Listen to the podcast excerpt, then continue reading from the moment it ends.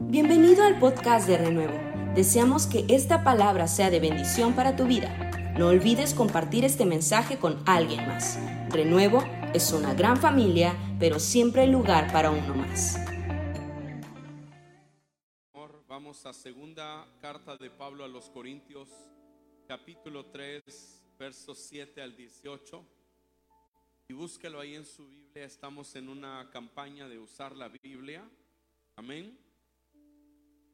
Segunda de Corintios capítulo 3, versículo 7. Cuando lo encuentre, por favor, alabe al Señor. Hágame saber de esa forma que ya lo halló. Amén. Segunda de Corintios capítulo 3, verso 7 en adelante. Lea conmigo en voz alta lo que dice allí. Dice, y si el ministerio de muerte, grabado con letras en piedras, fue con gloria, tanto que los hijos de Israel no pudieron fijar la vista en el rostro de Moisés a causa de la gloria de su rostro, la cual había de perecer. ¿Cómo no será más bien con gloria el ministerio del Espíritu? Porque si el ministerio de condenación fue con gloria, mucho más abundará en gloria el ministerio de justificación. Porque aún lo que fue glorioso no es glorioso en ese respecto en comparación con la gloria más eminente. Porque si lo que perece tuvo gloria, mucho más glorioso será lo que permanece. Así que teniendo tal esperanza, léalo conmigo por favor, usamos de mucha franqueza y no como Moisés, que ponía un velo sobre su rostro para que los hijos de Israel no fijaran la vista en él. ¿Qué más? Pero el entendimiento de ellos se embotó porque hasta el día de hoy, cuando leen el antiguo pacto, les queda el mismo velo no descubierto, el cual por Cristo es quitado. Y aún hasta el día de hoy, cuando se lea Moisés, el velo está puesto sobre el corazón de ellos. Pero cuando se conviertan al Señor, el velo se quitará. Porque el Señor es el Espíritu.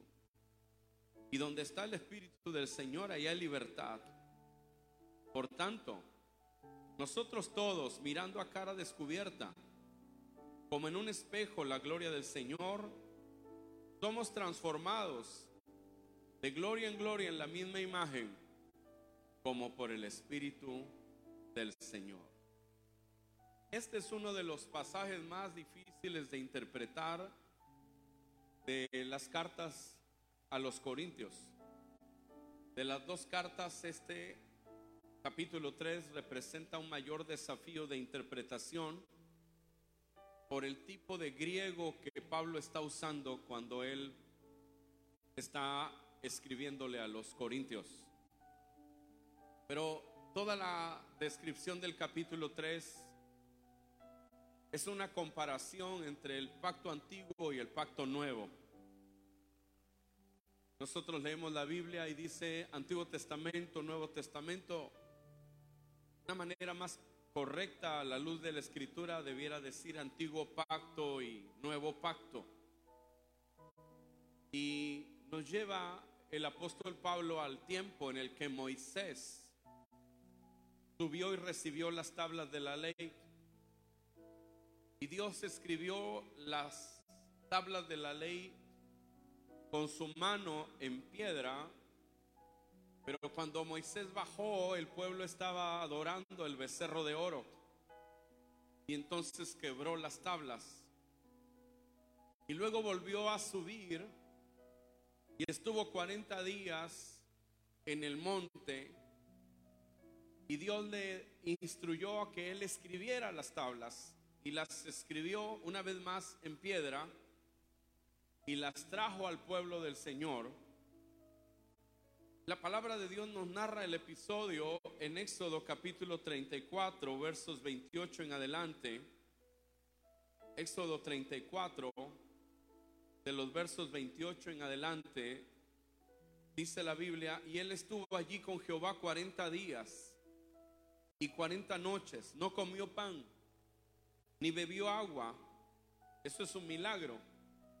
Y lo sabe. No comió pan, eso es posible, pero que no tomara agua, ese es un milagro. Dice, y escribió en tablas la palabra del pacto, los diez mandamientos.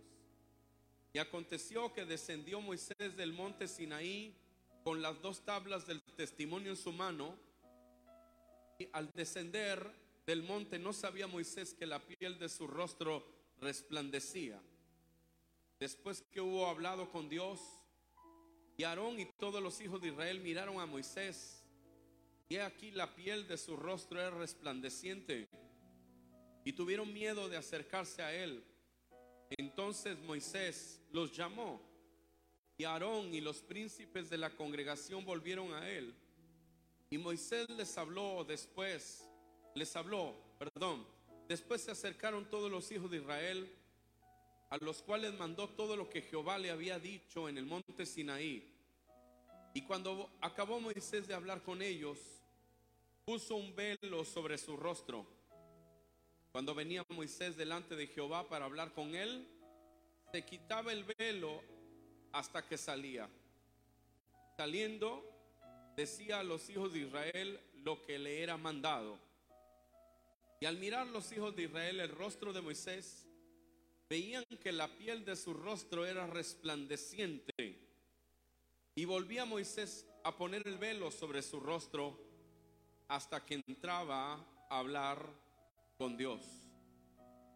Es muy interesante esta historia porque de ella está tomando el apóstol Pablo para explicarle a los corintios la forma en la que debemos relacionarnos con Dios. El antiguo pacto nunca pudo producir en las personas una conciencia limpia. Diga conmigo, conciencia limpia. Es decir, ellos se seguían sintiendo pecadores, extraños, lejanos ante Dios. Nunca se lograron sentir aceptados a pesar de los sacrificios. Una descripción más amplia de la conciencia de condenación, Pablo o el escritor a los hebreos la da en toda la epístola a los hebreos donde describe que los sacrificios del Antiguo Testamento nunca pudieron producir en la vida de aquellos que los ofrecían una conciencia libre de condenación. Pablo amplifica este concepto cuando escribe a los romanos y les habla del poder de la obra de Cristo para producir en nosotros una vida libre de condenación. Dice en Romanos 8, no hay pues condenación para los que están en Cristo Jesús. Este pasaje nos lleva a entender un poco de la forma en la que las personas se relacionaban con Dios en el antiguo pacto. ¿Por qué no producía una conciencia limpia?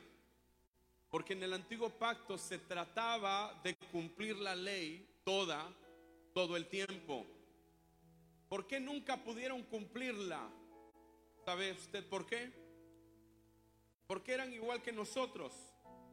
¿Por qué nunca pudieron cumplir la ley? Porque ellos querían cumplir la ley sin una relación con Dios. Ellos querían cumplir la ley a base de tradiciones de esfuerzo humano, de esfuerzo religioso, de buenas intenciones, de fuerza de voluntad. ¿Alguien está conmigo en esta mañana? Nunca pudieron cumplir la ley porque ellos querían cumplir la ley a través de su fuerza de voluntad, a través de esfuerzo religioso, es decir, ritos, tradiciones, religiosidad. Ellos insistieron en ampliar los mandamientos hasta que los fariseos contaban las semillas de los pepinos para diezmar, porque estaban tan preocupados por la letra de la ley, cumpliéndola en sus fuerzas, y nunca pudieron lograrlo. ¿Cuál es la razón? Yo le estoy dando hoy un mensaje teológico, espero que usted lo lo pueda cachar. Amén. No se distraiga, por favor. Pero no pudieron hacerlo porque Dios nunca planeó que la ley fuera cumplida en nuestras fuerzas. Los diez mandamientos fueron escritos para cumplirlos pegados al corazón de Dios, cerca con Dios. La ley no se puede cumplir separado de Dios. Pero como rechazaban una relación con Dios, se quedaban solo con la letra del pacto, con la letra de la ley, y se encontraban imposibilitados de cumplirla. Diga conmigo, cuando yo rechazo una relación, me quedo con la letra. Y la letra mata, pero el espíritu vivifica. ¿Está conmigo ahora? Israel nunca construyó una relación con Dios y por eso lo que les quedó a ellos fue la letra de la ley. Y la letra no podía cambiarlos por sí misma, porque todos los mandamientos del Señor están dados a nosotros para cumplirlos con su ayuda y resultado de una relación. Por eso en la vida de la iglesia, cuando nosotros solo tenemos religión, venimos a la iglesia, somos parte de algo, pero le ponemos el pie en la puerta a Dios para que Él no entre más allá. ¿Está conmigo aquí?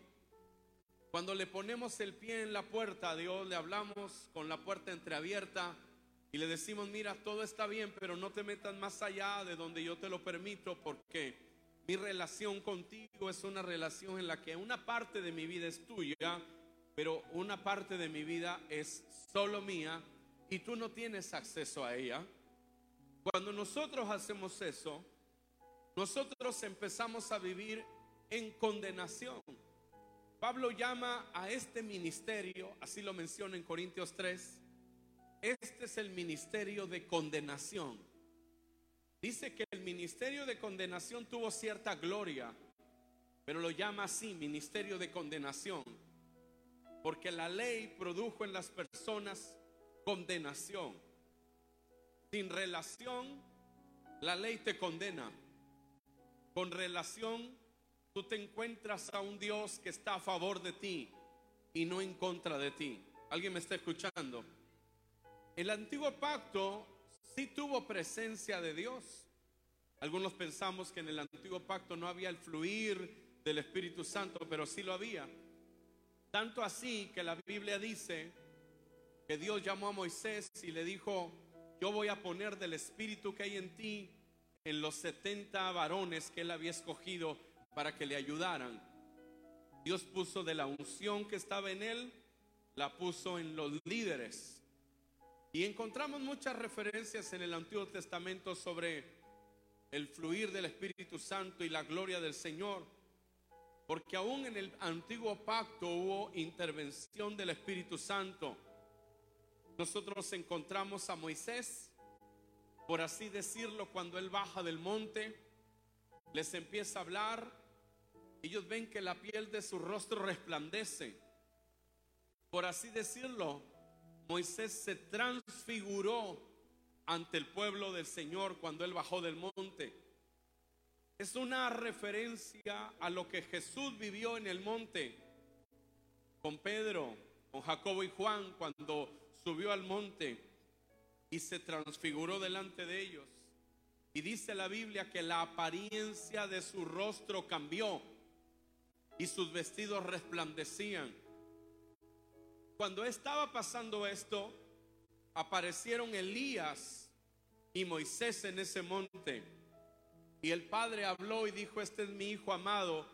Y a diferencia del tiempo cuando fue bautizado, que el Padre también habló, en el bautismo de Jesús dijo, en el que tengo mi contentamiento, en el monte de la transfiguración no dijo en el que tengo mi contentamiento, dijo, este es mi hijo amado, a él oíd. ¿Y por qué dijo a él oíd? Porque ahí estaba Moisés que representa la ley. Y ahí estaba Elías que representa a los profetas. Y el Señor está diciendo, no son los profetas, ni son la ley a quien deben escuchar ahora. Deben escuchar a mi Hijo en gloria, a mi Hijo en majestad. a mi hijo que, que proyecta mi gloria ante ustedes. La, la, experiencia de Moisés es un tipo de lo que pasó con Jesús.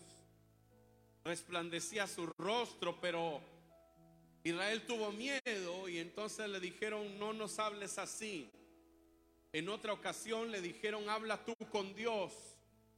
Y luego dinos lo que Dios dice, no que nos hable directamente, porque el monte temblaba, el monte se sacudía. El monte para ellos representaba una gloria a la que tenían, debían temer, porque era una gloria poderosa. Amados hermanos, Dios nos planeó para experimentar el poder transformador del Señor. Yo estoy aquí para decirle que Dios puede transformar lo que sea que esté en nuestra vida con su poder y con su gloria. Estoy aquí, si se le olvida todo lo que esté diciendo, recuerde por favor que estoy aquí para decirle que Dios tiene el poder para transformar todo lo que usted y yo somos que tiene el poder para romper cualquier cadena, que tiene el poder para llevarnos más alto de donde nosotros estamos este día. Que el poder de Dios ha sido enviado para producir en nosotros el milagro de la transformación. Que aquello que pensamos que en nuestra vida no puede cambiar, estoy aquí para decirle que Dios lo puede cambiar, que Dios lo quiere cambiar y que en el nuevo pacto hay oportunidad para ser transformado para la gloria de su nombre. Dios ha hecho ahora un pacto nuevo. Un pacto que tiene un mediador más grande.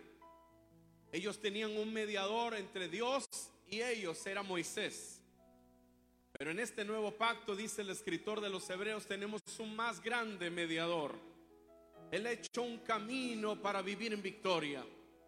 Un camino no solo para vivir en victoria, sino para reflejar la gloria del Señor en nuestras vidas. Ese camino es en Cristo y por medio de Cristo el Señor nos ha redimido, nos ha comprado, ha pagado la deuda que no podía ser pagada. Pero además de eso ha puesto su naturaleza en nosotros. Pedro en su segunda carta dice que hemos sido hechos participantes de la naturaleza divina. Y a diferencia del antiguo pacto donde las leyes fueron escritas en piedra, Dios ha escrito ahora sus leyes en nuestros corazones. Dice la palabra en Jeremías 31, en el verso 33, Jeremías está profetizando lo que Cristo vino a hacer. Dice, pero este es el pacto que haré con la casa de Israel después de aquellos días, dice Jehová. Daré mi ley en su mente y le escribiré en su corazón, y yo seré a ellos por Dios y ellos me serán por pueblo. En este pacto nuevo, la ley no es escrita en piedra inerte, insensible. Dios ha prometido, así lo dijo Jesús, esta es la sangre del nuevo pacto que por vosotros es derramada. ¿De qué pacto hablaba? Nicodemo dijo, ¿cómo puede ser esto? Tengo que entrar en el vientre de mi madre y nacer de nuevo. Jesús dijo, lo que nace de la carne es carne, lo que nace del espíritu es espíritu. Y no te maravilles de lo que te digo, porque el viento sopla de donde quiere y oyes su sonido, no sabes de dónde viene ni a dónde va. Así es todo aquel que nace del Espíritu. ¿Cómo puede Dios transformar una vida? Porque yo encuentro la letra, me esfuerzo por cumplirla, tomo decisiones para mejorarme, hago algunos cambios para tratar de ser distinto. Dios dice así no funciona así solamente estás en el ministerio de condenación. Porque es como cuando tú agarras una pelota en la alberca y la quieres meter a la, al fondo de la alberca. Y entre más la empujas, hay mayor resistencia de la parte de abajo a sacar la pelota. Yo voy a cambiar. Yo prometo que voy a ser diferente yo voy ahora a cumplir esto y esto y esto y esto. Dice Pablo a los Corintios, ese es el ministerio de condenación, ese es el ministerio de muerte. No puede ser la ley escrita simplemente. Dijo Jesús, es mi sangre la que abre un nuevo pacto a tu vida, una obra sobrenatural de transformación. ¿Alguien me está escuchando? Una obra en la que mi presencia va a cambiarte. Mi persona se hará real en tu vida. Y tú serás diferente por el poder del Espíritu Santo. Porque donde está el Espíritu del Señor, allí hay libertad. Alabado sea el nombre del Señor. Lo que Dios está diciendo en este pasaje es ahora en lugar de que sea la pura letra que tú escribes en tu vida, yo escribiré mis leyes en tu mente. Y así lo dice en tu mente. Hay miles de personas en las iglesias que son evangélicos, pero no tienen una mente cristiana. Aplican su criterio en base a la manera en la que el mundo los formó en la forma en que el sistema nos educó.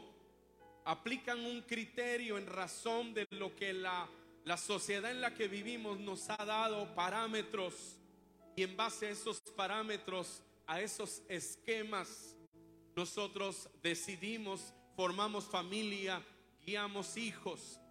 Por eso Pablo, que Dios lo usa con una gracia especial para revelar a Cristo, Dice, no os conforméis a este siglo, sino transformaos por medio de la renovación de vuestro entendimiento.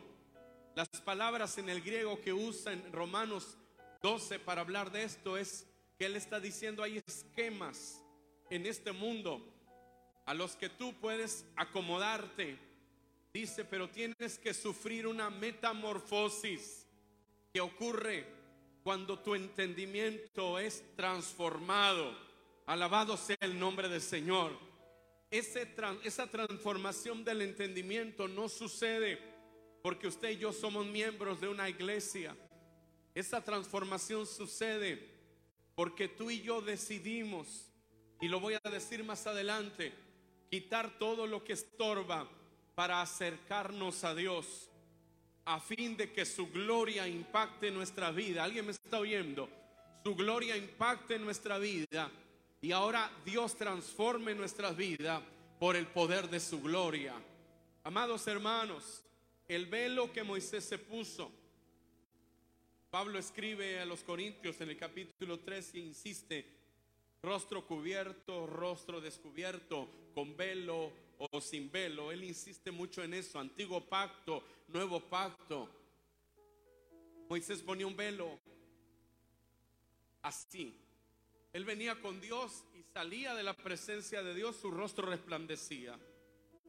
Les hablaba a los hebreos lo que Dios le había dicho y una vez que terminaba de hablarles se cubría el rostro y así estaba y así andaba hasta que volvía a entrar a la presencia de Dios y se quitaba el velo. La gente veía a Moisés con un velo, pero dice segunda de Corintios capítulo 3, verso 18. Pero dice, por tanto, todos nosotros, mirando a cara descubierta como en un espejo la gloria del Señor, somos transformados de gloria en gloria en la misma imagen, como por el Espíritu del Señor. ¿Por qué no miraban el rostro de Moisés? Por causa de sus conciencias culpables. No querían ver el rostro de Moisés. Porque la gloria de Dios, cuando viene a nuestras vidas, expone nuestro ser de manera completa. Es como cuando tú ves estos anuncios de detergentes y la señora dice, ay, están limpias las camisas de mi esposo. Pero viene salvo, viene acción. Y de repente ese resplandor hace que vean la camisa gris, aunque se veía blanca.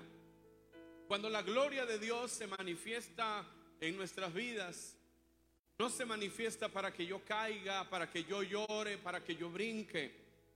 Y Él, la gloria de Dios, siempre se manifiesta para llevarme más profundo, para revelar a mi vida mi necesidad de un encuentro profundo con el Señor. ¿Alguien me está escuchando? Pero Israel tenía miedo de que eso pasara. Diga conmigo, tenía miedo.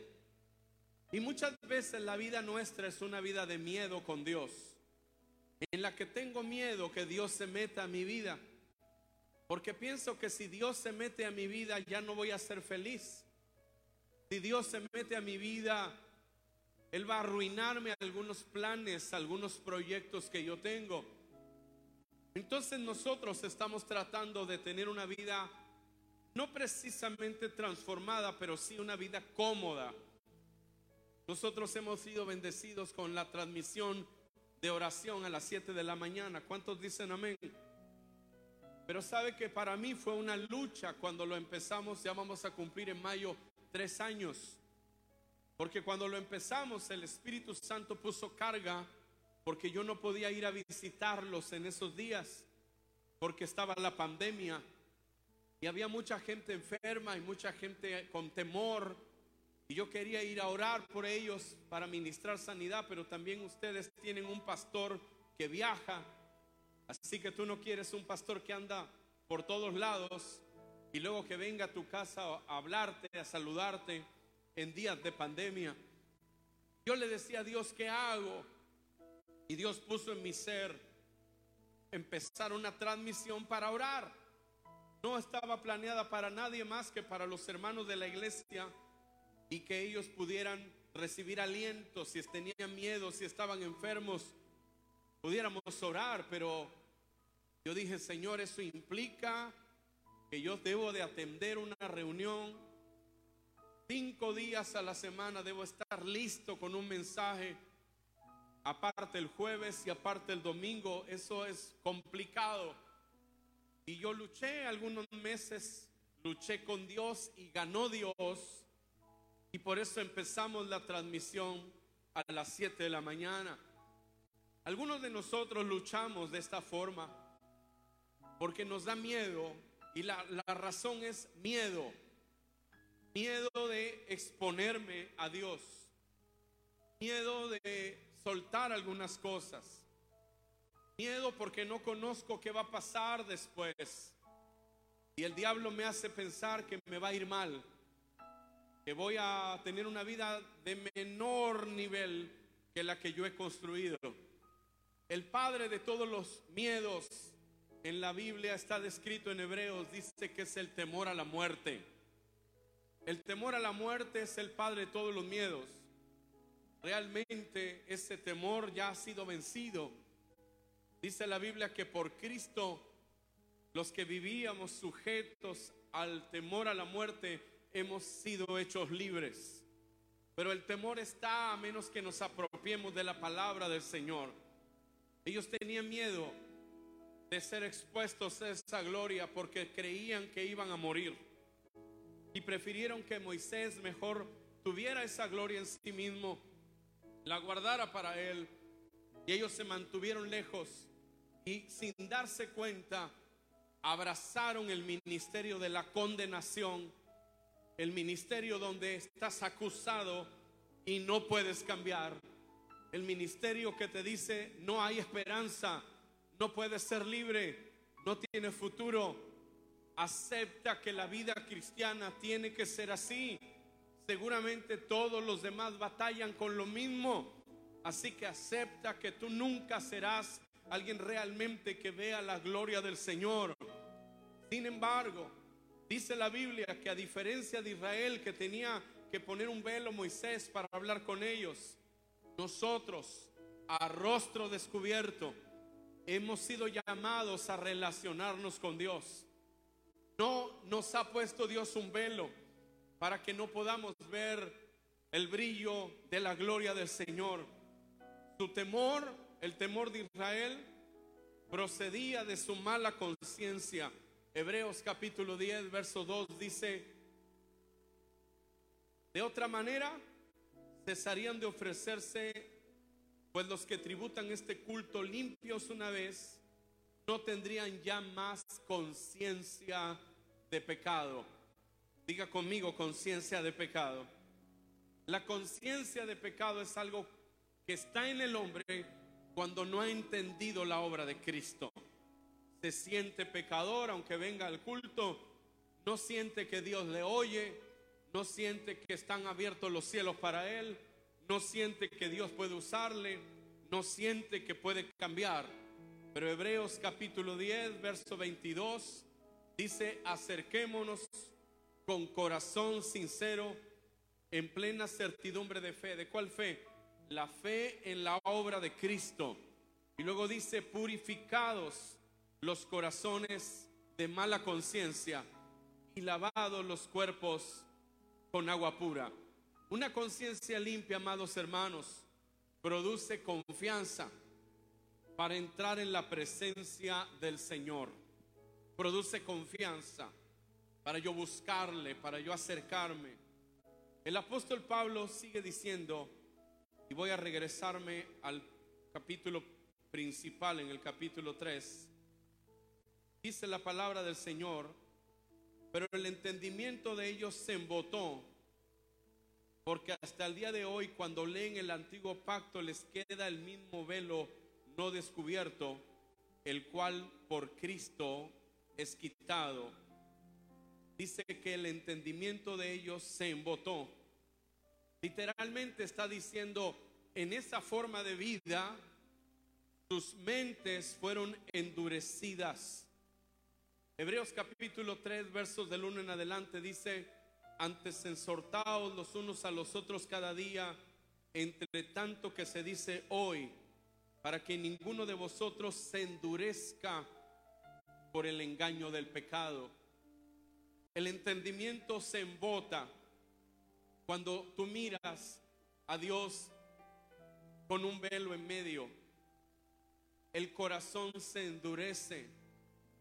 Cuando tú caminas con un velo enfrente que no te deja ver ni experimentar la gloria de Dios. Un corazón endurecido, dice la escritura, Hebreos 4:2, porque también a nosotros se nos ha anunciado la buena nueva como a ellos, pero no les aprovechó el oír la palabra por no oír acompañada de fe en los que la oyeron. Ellos tuvieron una, una proclamación de gloria el monte temblaba, nosotros cantábamos de niños que el monte temblaba en el monte Oreb, que la zarza ardía, que allá en el Sinaí ese monte se sacudía por la gloria del Señor, etcétera. Pero la realidad es que muchas veces el tener el corazón endurecido nos hace vivir sin esta fe. Esta fe es resultado de la obra del Espíritu Santo en nuestras vidas. Es la fe de un niño es la fe que le crea a Dios. Es el niño que su padre le dice, aviéntate. Y como es un niño, él se avienta confiado que su padre lo va a cachar. Hoy si yo le digo a ustedes, súbase al techo y aviéntese, lo va a pensar muchas veces. Porque ya no tiene la mente de un niño. Pero la mente de un niño se arroja en los brazos de su padre. Dice la escritura en Juan capítulo 12, versos 39 y 40.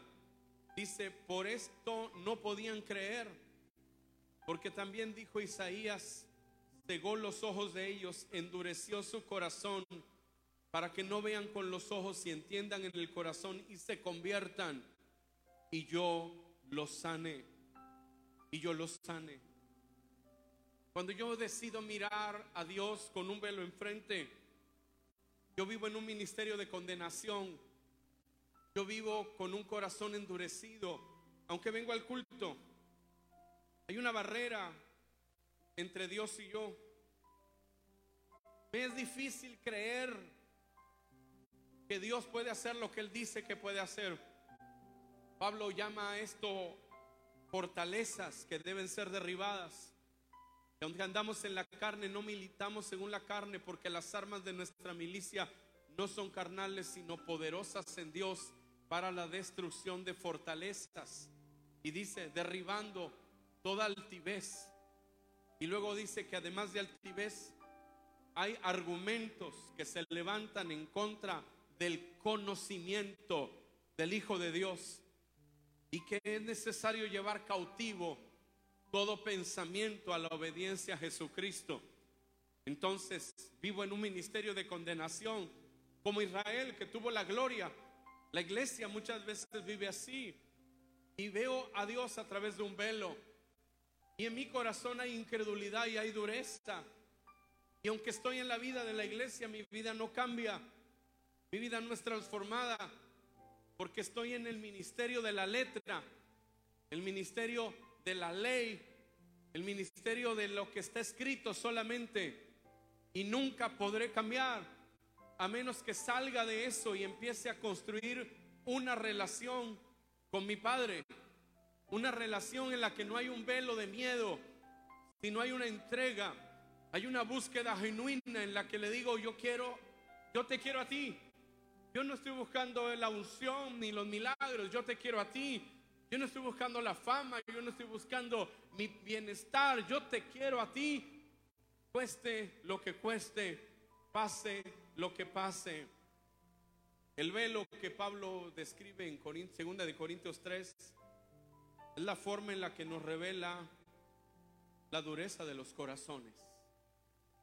El velo, la metonimia, la forma de decir una cosa con otras palabras, dice Pablo, ese velo todavía está con ellos.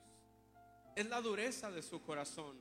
Israel mantuvo un velo y dice Pablo, hasta hoy cuando leen a Moisés, el velo permanece ellos. Por eso Juan 1 dice, a lo suyo vino y los suyos no le recibieron. Entonces, ¿cómo puedo yo ver en mi vida que el Evangelio funciona?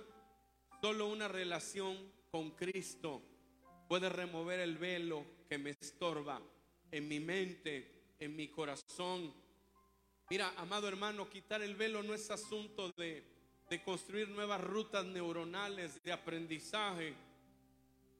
Quitar el velo es un asunto del corazón, de la fuente más íntima del ser humano. Voy a repetirlo. Quitar el velo no se trata de construir nuevas rutas neuronales que producirán nuevos comportamientos. Quitar el velo se trata de exponer la parte más íntima de mi corazón al trato de Dios. Alguien puede levantar sus manos al Señor y decir, Padre, te adoro, te doy alabanza. Es una obra sobrenatural. Esta no la puede resolver nadie en la tierra. Es un cambio desde lo profundo.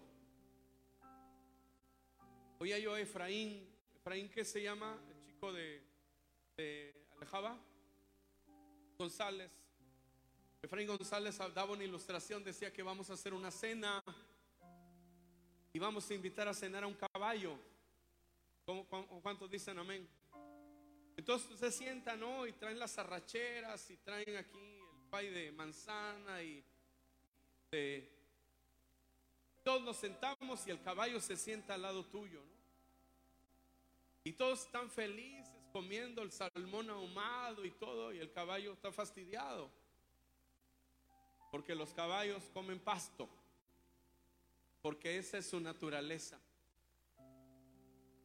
Y aunque tú lo sientes y le pongas un gran mantel y una gran vajilla, y le pongas trastes de plata y cubiertos de plata y candelabros, ese es un caballo y ese caballo come pasto. A menos que cambie la naturaleza. Lo único que va a desear es correr, comer pasto y relinchar. No se trata de nuevas rutas neuronales. Le hablo como psicólogo. Se trata de exponer lo más íntimo de mi ser a la presencia del Espíritu Santo. Segunda de Corintios capítulo 2 versos capítulo 3 verso 16 dice, "Pero cuando se conviertan al Señor, el velo se quitará. Pero cuando se conviertan al Señor, el velo se quitará. Porque el Señor es el Espíritu.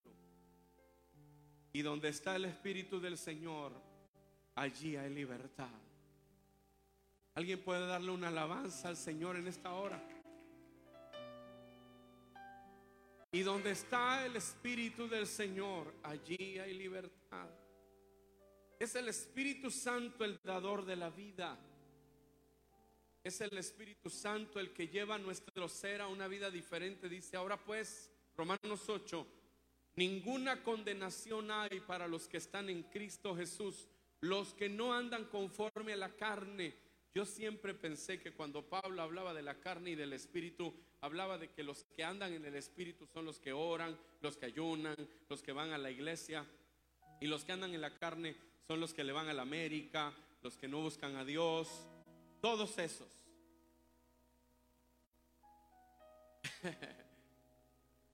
Pero cuando tú lees la palabra, tú te das cuenta que una, cuando Pablo habla de andar en el Espíritu, no habla de andar en las actividades religiosas sino habla que tú y yo vivamos una relación con el Espíritu Santo que te lleva a la verdad de la palabra. Ninguna condenación hay para los que están en Cristo Jesús, los que no andan conforme a sus fuerzas, sino andan conectados con el Espíritu Santo. La iglesia, diga conmigo yo, hemos sido llamados a ver con rostro descubierto la gloria del Señor. Porque Dios no nos llamó a tener un corazón duro. El, velo tipifica la dureza del corazón. Somos llamados a ver y a reflejar la gloria del Señor. Una traducción más exacta diría, somos un espejo que refleja a otros la gloria del Señor. ¿Por qué? ¿Por qué tendría que ser un espejo? Porque eso es lo que pasó con Jesús en el monte. Dice, y la apariencia de su rostro cambió. Y en Éxodo cuando habla de Moisés dice, y la piel de su rostro resplandecía. Dios te ha llamado a ti y a mí a ser un espejo donde la gloria de Dios se refleje al mundo. ¿Alguien me está escuchando? Por eso dice que Él planeó una iglesia gloriosa, sin mancha y sin arruga. Somos llamados a ser un espejo donde la gloria de Dios se revele al mundo. Somos llamados a ser un, un elemento donde se proyecte la gloria del Dios que hace milagros, que liberta, que transforma, que renueva vidas. Alabados en el nombre del Señor. Esa gloria está en este lugar y Dios quiere reflejarla a través de tu vida. Bendito el nombre del Señor. Si nosotros miramos a Cristo, lo debemos hacer sin velo y debemos reflejar la gloria del Señor. Dice la escritura, y termino, segunda de Corintios 3, 18. Por tanto, nosotros todos, mirando a cara descubierta, eso dice la versión Reina Valera. Como en un espejo la gloria del Señor. Lea conmigo la parte que sigue. Somos transformados de gloria en gloria en la misma imagen como por el Espíritu. Meta, metamorfostai en el griego. Se usa unas cuantas veces en la Biblia, cuatro veces en la Biblia somos transformados de gloria en gloria. Externamente y somos transformados internamente. Romanos 8:29, porque a los que antes conoció, también los predestinó para que fuesen hechos conforme a la imagen de su Hijo, para que Él sea el primogénito de muchos hermanos. Y termino aquí. Amados hermanos, dice la escritura en el Salmo 84, Verso 5. Bienaventurado el hombre que tiene en ti sus fuerzas, en cuyo corazón están tus caminos. atravesando el valle de lágrimas lo cambian en fuente. Cuando la lluvia llena los estanques, irán de poder en poder y verán a Dios en Sión. Alabado sea el nombre del Señor.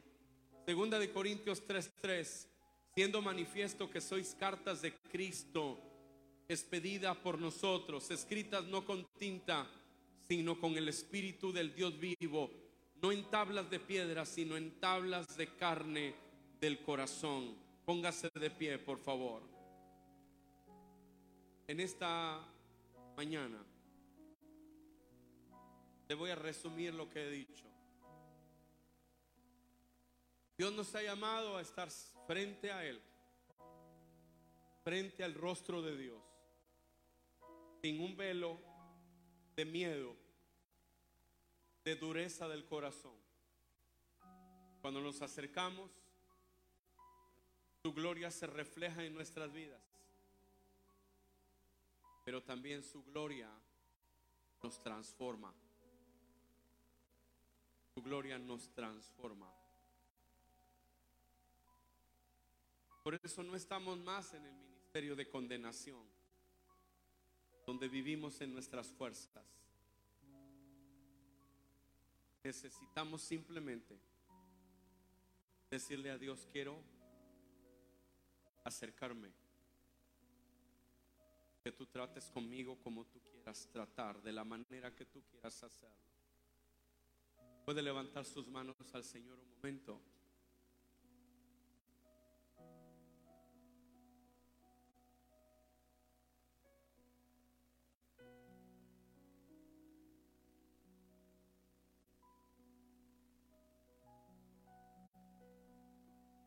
Espíritu Santo, gracias.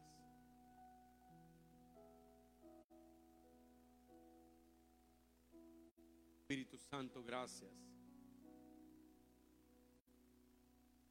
Tú estás aquí, Señor.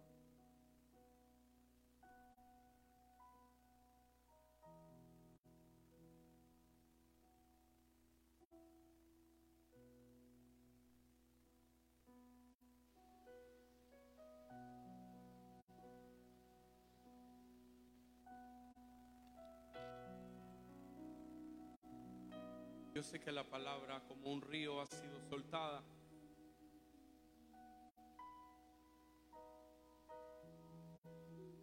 Y lo demás es trabajo del Señor únicamente.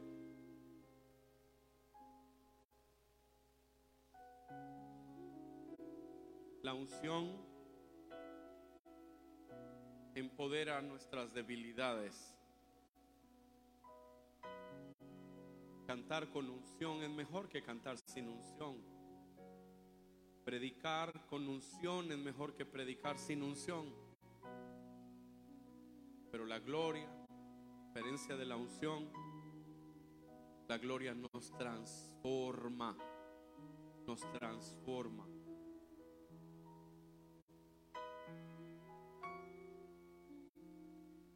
Muchos de nosotros hemos estado en el lugar santo, donde está el candelabro, los panes y el altar del incienso. Pero tenemos acceso al lugar santísimo, donde está la gloria. La gloria nos va a transformar. Debemos ir. Debemos dejar que el Espíritu Santo que produce libertad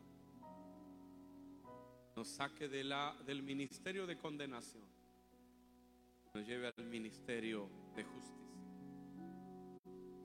Si Dios te ha hablado, si esta palabra es para ti, sal de tu asiento y déjame orar que tengamos un altar todos aquí al frente. Porque Él está aquí.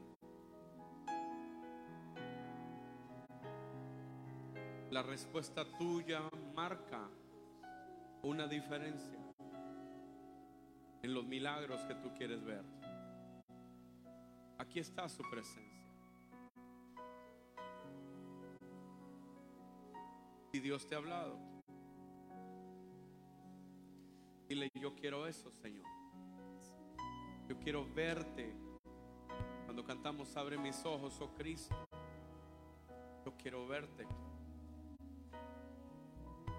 Yo quiero que tú te reveles a mi corazón. Yo quiero acercarme con plena certidumbre a ti. Espíritu Santo, gracias. Gracias por quedarte con nosotros hasta el final de este mensaje. Te esperamos en nuestro próximo podcast. Renuevo es una gran familia, pero siempre hay lugar para uno más. Bendiciones.